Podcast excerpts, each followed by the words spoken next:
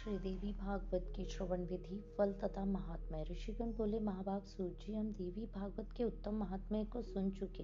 अब पुराण श्रवण की विधि सुनना चाहते हैं। सूत जी कहते हैं, मुनिगणों, विद्वान पुरुष को चाहिए कि सर्वप्रथम ज्योतिषी को बुलाकर उससे मुहूर्त पूछे। ज्येष्ठ मास से लेकर छह महीने पुराण सुनने के लिए उत्तम। हस्त, अश्विन मूल, पुष्य रोहिणी, श्रावण एवं मृगश्रीत तथा अनुराधा नक्षत्र, पुण्यतिथि और शुभ ग्रहवार, इनमें कथा आरंभ करने से उत्तम फल प्राप्त होता है। भगवती जगदम्बिका को प्रसन्न करने के लिए चार नवरात्रों में इसका श्रवण करना चाहिए। इसके सिवा अन्य महीने में भी इसे सुना जा सकता है, परंतु जब भी तिथि, नक्षत्र और दिन के संबंध में विचार करना परम आवश्यक है। विवाह आदि यज्ञों जैसी सामग्री आवश्यकता होती है। वैसी ही सामग्री इस नवा यज्ञ में भी एकत्रित करने का प्रयत्न करें। दम्भ और लोभ से रहित अनेक सहायक विद्वान रखने चाहिए।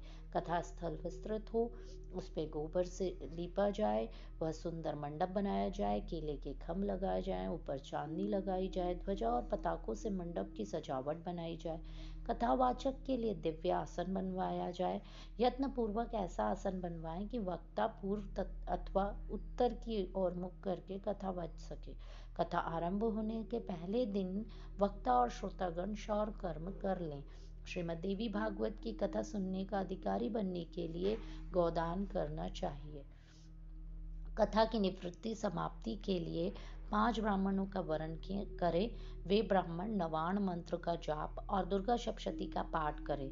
प्रदीक्षिणा और नमस्कार करने के बाद भगवती को यूँ स्तुति करनी चाहिए। कात्यायनी, आप महामाया एवं जगत जगत की अधीश्वरी देवी हैं। भवानी, आप ही मूर्ति कृपामयी हैं। मैं संसार रूपी सागर में डूब रही हूँ, मेरा उद्धार कीजिए। ब्रह्मा, विष्णु एवं शिव से सुपूजित होने वाली जगदम्बिके, आप मुझ पर प्रसन्न हो। देवी, मैं आपको नमस्कार करती हूँ, मुझे अभिलाषित वर देने की कृपा करें।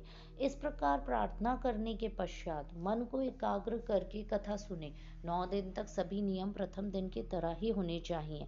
इस प्रकार नवाव्रत कर, करके कथा का उद्यापन करना चाहिए। फल की अभिलाषा रखने वाले पुरुष महाअष्टमी व्रत के समान इसका भी उद्यापन करें।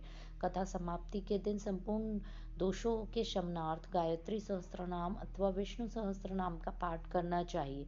देवी में भक्ति रखने वाले पुरुष, सुहागन स्त्रियों और कुमारी कन्याओं को भोजन कराएँ और उन्हें दक्षिणा देकर अपने कार्य की सिद्धि होने के लिए उनसे प्रार्थना करें।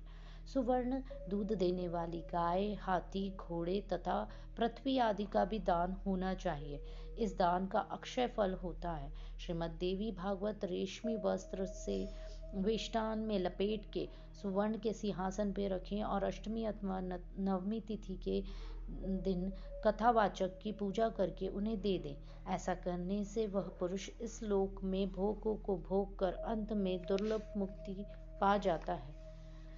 हे मुनियो श्रीमद देवी भागवत के आधे श्लोक अथवा आधे पद का भी श्रवण पठन करने वाला पुरुष परम पद का अधिकारी हो जाता है। स्वयं भगवती जगदम्बिका के श्रीमुख से आधा श्लोक ही निकला। तत्पश्चात शिष्य परंपरा से उसी का इतना विस्तृत देवी भागवत तैयार हो गया। श्रीमद देवी भागवत महात्मा ही संपूर्ण।